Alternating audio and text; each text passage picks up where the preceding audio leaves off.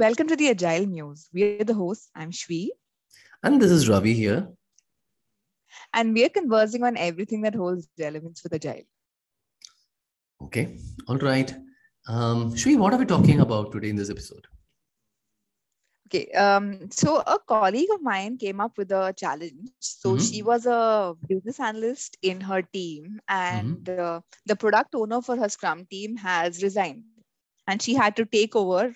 And now she is the new product owner. But the Mhm. challenge here is uh, the backlog that was that came on to her, right?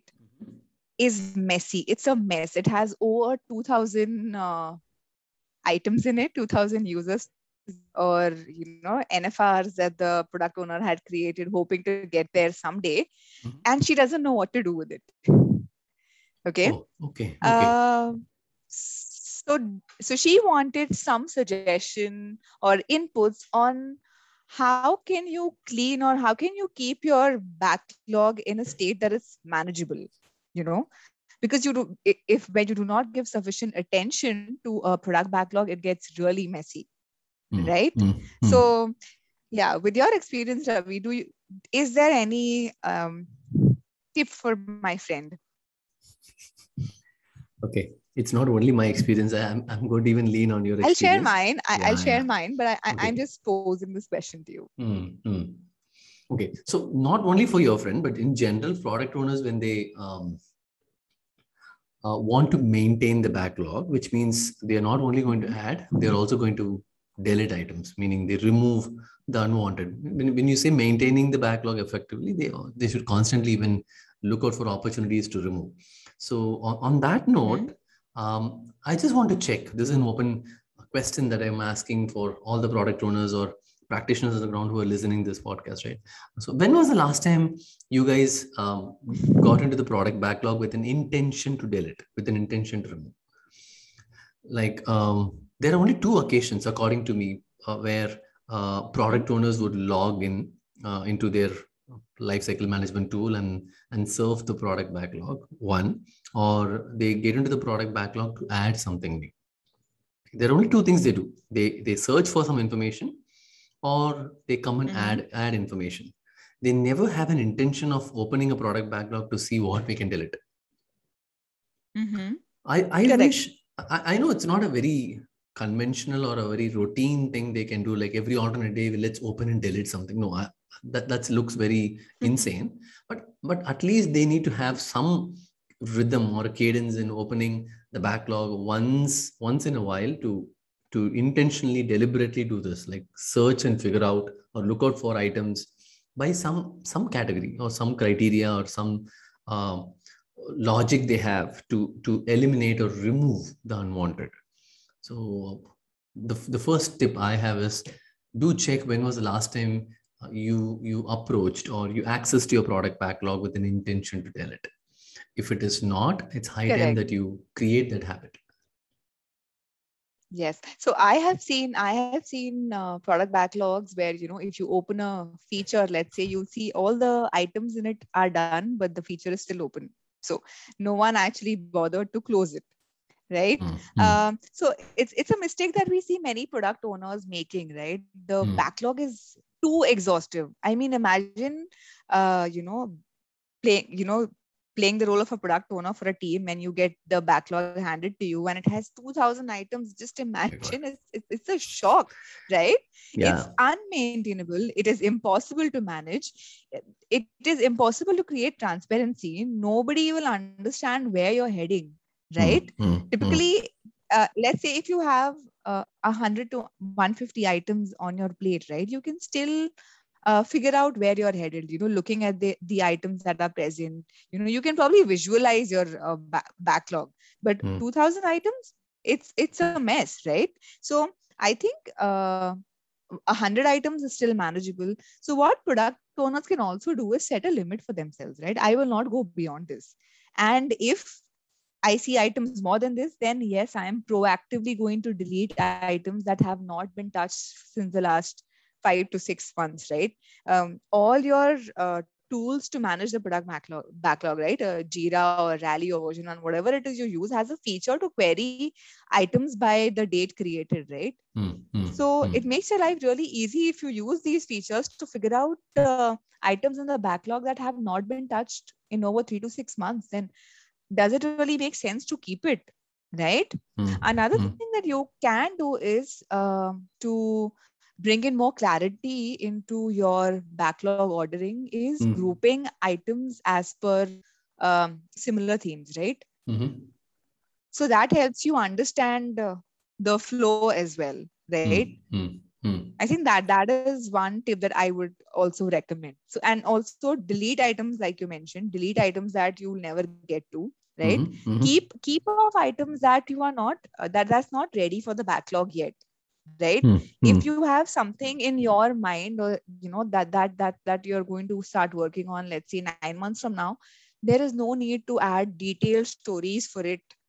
Uh, starting you know today Mm, it does mm. it does not make sense because you know you realize your uh, product backlog is constantly evolving right Mm. so uh, whenever you get to that stage add an item for that work then do not uh, spend your time and effort in adding something and making making it like a dumping ground for the things that you will eventually work on Hmm. so yeah um what else No, I think what you, Sorry? what, yeah, you know, what you mentioned is really valid, right? Uh, having some uh, threshold and then checking uh, whether by our activity of continuously adding items, are we breaching the threshold? That's a very powerful constraint. They can act with that constraint and see how are we behaving, how are we changing our habits of adding items. Because what if your departure rate, meaning the throughput, is far lesser than the arrival rate, Mhm. meaning the entry of items. So one fine Correct. morning, you'll know that too many items are added. And by adding more items, the, the fundamental tenet of the pillar of transparency is, is at stake. Because now your backlog doesn't help Correct. you understand the progress made at the product level. By just looking at 2000 items, you don't know where you are. And because it's Mhm. too many items and ordering them, uh, trying to uh, bring granularity to, to the top most value items. Now, what is top most out of 2000? It's, it's very difficult. And then, and then Correct. using them uh, as a, as a, a starter for conversation and refinement, and then kickstarting a sprint, having objectives, adapting to the backlog in your, in your sprint reviews. I think every, every pillar of this empiricism is, is at stake for a simple reason your backlog is is way beyond your own control so having a threshold value like how you said i'm just know, expanding on it which is very powerful. And Mhm. one thing which you said grouping by theme or, or even you can think in terms of uh, aligning your product backlog items by a customer journey or a value stream to see what really fits in and what falls apart. Anything that is not relevant uh, please try to remove it. And don't, don't try to uh, create another category and then maintain it or move it to some other tracker maintain it. Well, feel, feel free to remove it because any any point in time you can add it. And and one more one more thing which you you were mentioning right? Um, like like when when you when you talk in terms of items coming into uh, into the product backlog and then uh, sitting for very long and where you like how you said even after uh, even after a timeline uh, you see the items are deemed done it's not it's not accepted or moved on. I i, I wish um, we can think in terms of how does your workflow uh, on on in on on the tool is similar to the workflow in reality. If your workflow in reality and the workflow in the tool whatever you maintain is is almost similar Mhm. then i think the work the items which is flow, flowing through the workflow will will make sense. What if you have something called done accepted everything but here soon after done you forget it?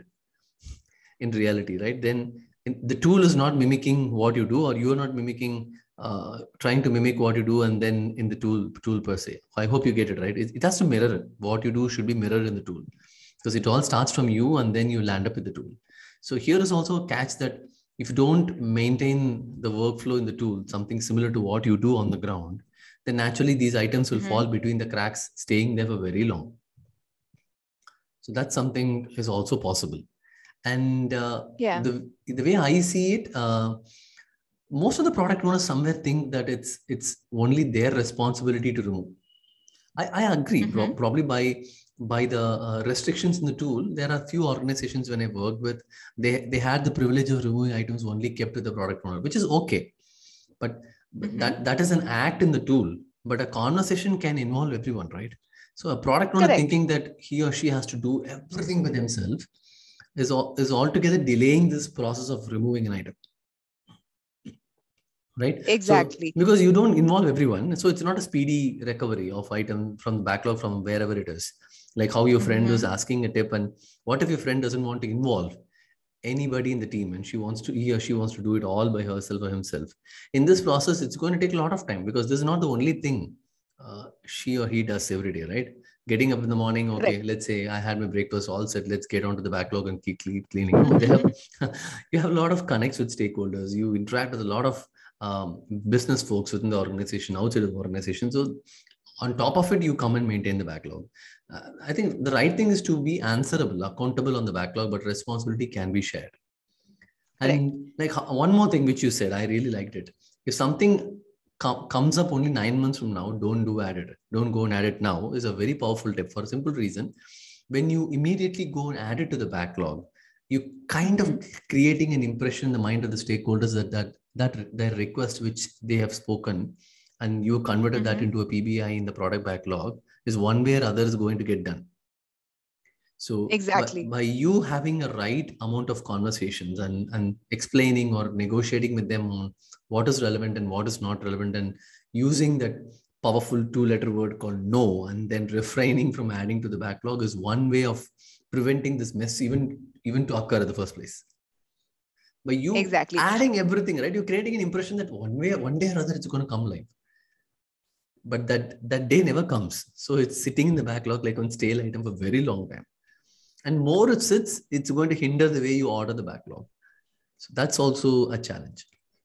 Yeah. And I think to add to that, right, Ravi, it's very essential you frequently gather feedback. I mean, continuously leverage your stakeholders, your customers, and supporting teams, right, mm-hmm. about uh, mm-hmm uh, mm. have discussions about uh, how the uh, like a recent re- release or any update that may affect uh, the product right mm. analyze your feedback so it's mm. your job as a product owner to manage perspectives and incorporate feedbacks into the uh, product journey right so mm. i think frequent feedbacks can also help you in updating your product backlog or ordering it as to what they actually need you know it um, spearhead you kind of will have to spearhead the discussion and feedback engines you know to keep uh, mm-hmm. a very scalable uh, feedback coming in more mm-hmm. you know something like that mm-hmm. so i think frequently collaborating with your stakeholders and gathering their feedback will also help you order the backlog which is very essential right uh, grooming your backlog or refining it with the team is done for a reason so that you uh, know what is uh, the most valuable thing to work on at the moment right mm, so mm. Uh, incorporating your stakeholders feedback in incorporating your developers feedback right mm. will help you order the backlog accordingly so hmm. uh, depending on their feedback i think you can uh, position items in the product backlog um, hmm. you can factor uh, you know you I think we also did a podcast on this earlier on how to order the backlog, right? Mm, you mm, can mm. order it based on value or how much learning uh, the team will uh, get by do- working on a particular feature, or what is the risk if we address a particular feature now? Mm. What is the financial impact, right? Mm, so. I think these are uh, things that you can factor in when you're ordering your backlog. I think well said. Right? Yeah we have to we have to help the listeners by giving a reference to that episode in the show notes so they they don't search backwards in the entire list. They can refer it. Yeah i think well said. Prioritization is always like you do a local cleanup. You just read the 1st mm-hmm. two items remove one first three items remove one but that's a tip of the iceberg. There is an entire iceberg now submerged in the water. So by ordering every time to take the complete lot uh, number one you will experience a pain if you if you have too many items it's like you vacating Correct. a house for painting and you think of a mm-hmm. brand new house for painting how easy the uh, how easy uh, these activities are the latter is much easier painting an empty house is much easier than painting a house which is currently in use because you have mm-hmm. to vacate room over room and i went through this recently like in, in the, this pandemic uh, we painted the house and think of its last time we painted was in um, let's say uh, 2008 or 9 so 10 years later with all the scribblings piling up on every wall from my from little one we felt it's high time we clean this mess and we we, we went for painting financially it was Okay. it wasn't uh, it wasn't tricky but uh, putting the human effort to vacate one room over another because when you vacate one room and then move to another room the other room can't Mhm. hold on to all the stuff so it was like too Correct. many items and you won't believe it when we brought these items back half the house was emptied deliberately. Now we figured out shit we we're keeping so many things unintentionally like one day you might use one day we might use but the, ne- the day never comes. The same for product owner also. When when the product owner starts to order the backlog he has to do the heavy lifting of looking at the entire back- backlog. Now what if the entire backlog scrolls for like 15 20 pages? Then he realizes oh my god Mhm. this has gone above everything. Let me let me immediately stop adding any further and clean this up. And on that note i think Correct. one most powerful tip is try to if you are scrum masters listening to this or coaches listening to this uh, educate your product owners to have some cadence of cleaning. Like at least have a monthly half an hour time blocked for himself or herself to just check open the backlog with an intent of cleaning. So if there is a cadence if there is an rhythm of having this activity performed then it naturally falls into place and they get into their muscle memory and they become become habitual. But when you start telling this to your product owners they will do it immediately once and then they'll forget. It so bring up a cadence to do this like a rhythm once in three weeks or once a month half an hour where if they are a little reluctant or hesitant um, if they are a little reluctant or or, or hesitant they can also uh, say um, be paired up with you. A scrum master can pair up with a um, with the with the product owner or a coach can pro- pair up with the product owner or even developers can pair up with the product owner. In case if the product owner feels like i don't know alone sitting and opening the backlog to, to figure out what i can delete or what i can add. Even that they can do it. Yes, exactly. So the product owners are accountable for uh, the backlog, but uh, it I think it really benefits to collaborate with the team in the larger sense, right? So true, uh. Any, anything else Shri? also very essential you look beyond user stories. I mean, the Hmm, only thing you need to focus on, I feel, right? hmm, Uh, so maybe discuss with the developers, pay attention to the non-functional qualities of the product, uh, Hmm. maybe user interaction, the interfaces, right? hmm, hmm. Uh, represent everything in the backlog. Hmm, hmm, hmm.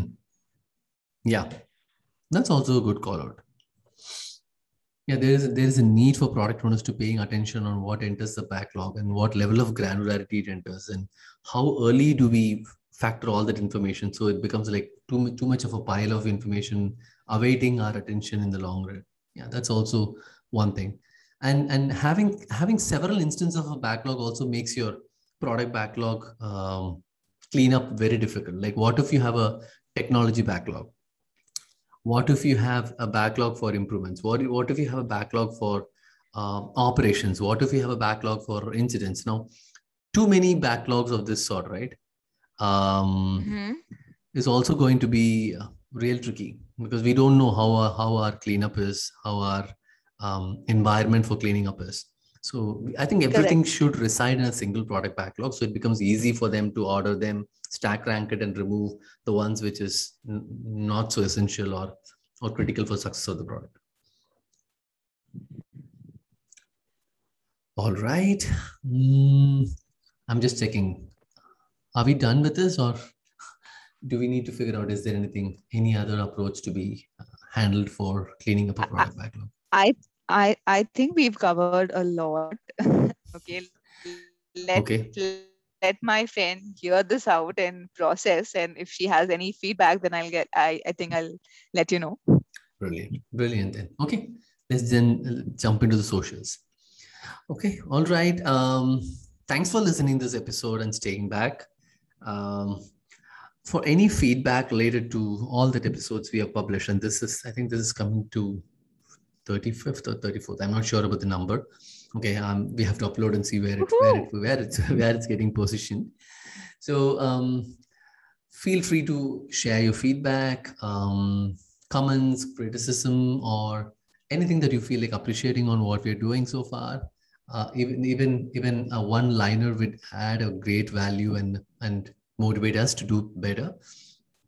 And uh, uh, the way to reach us is uh, check on the show notes for our LinkedIn profile, and you can connect to us. Or you've already connected uh, connect with us connected with us through um, say WhatsApp, or you have a personal numbers or mail IDs to reach. Feel free to do that.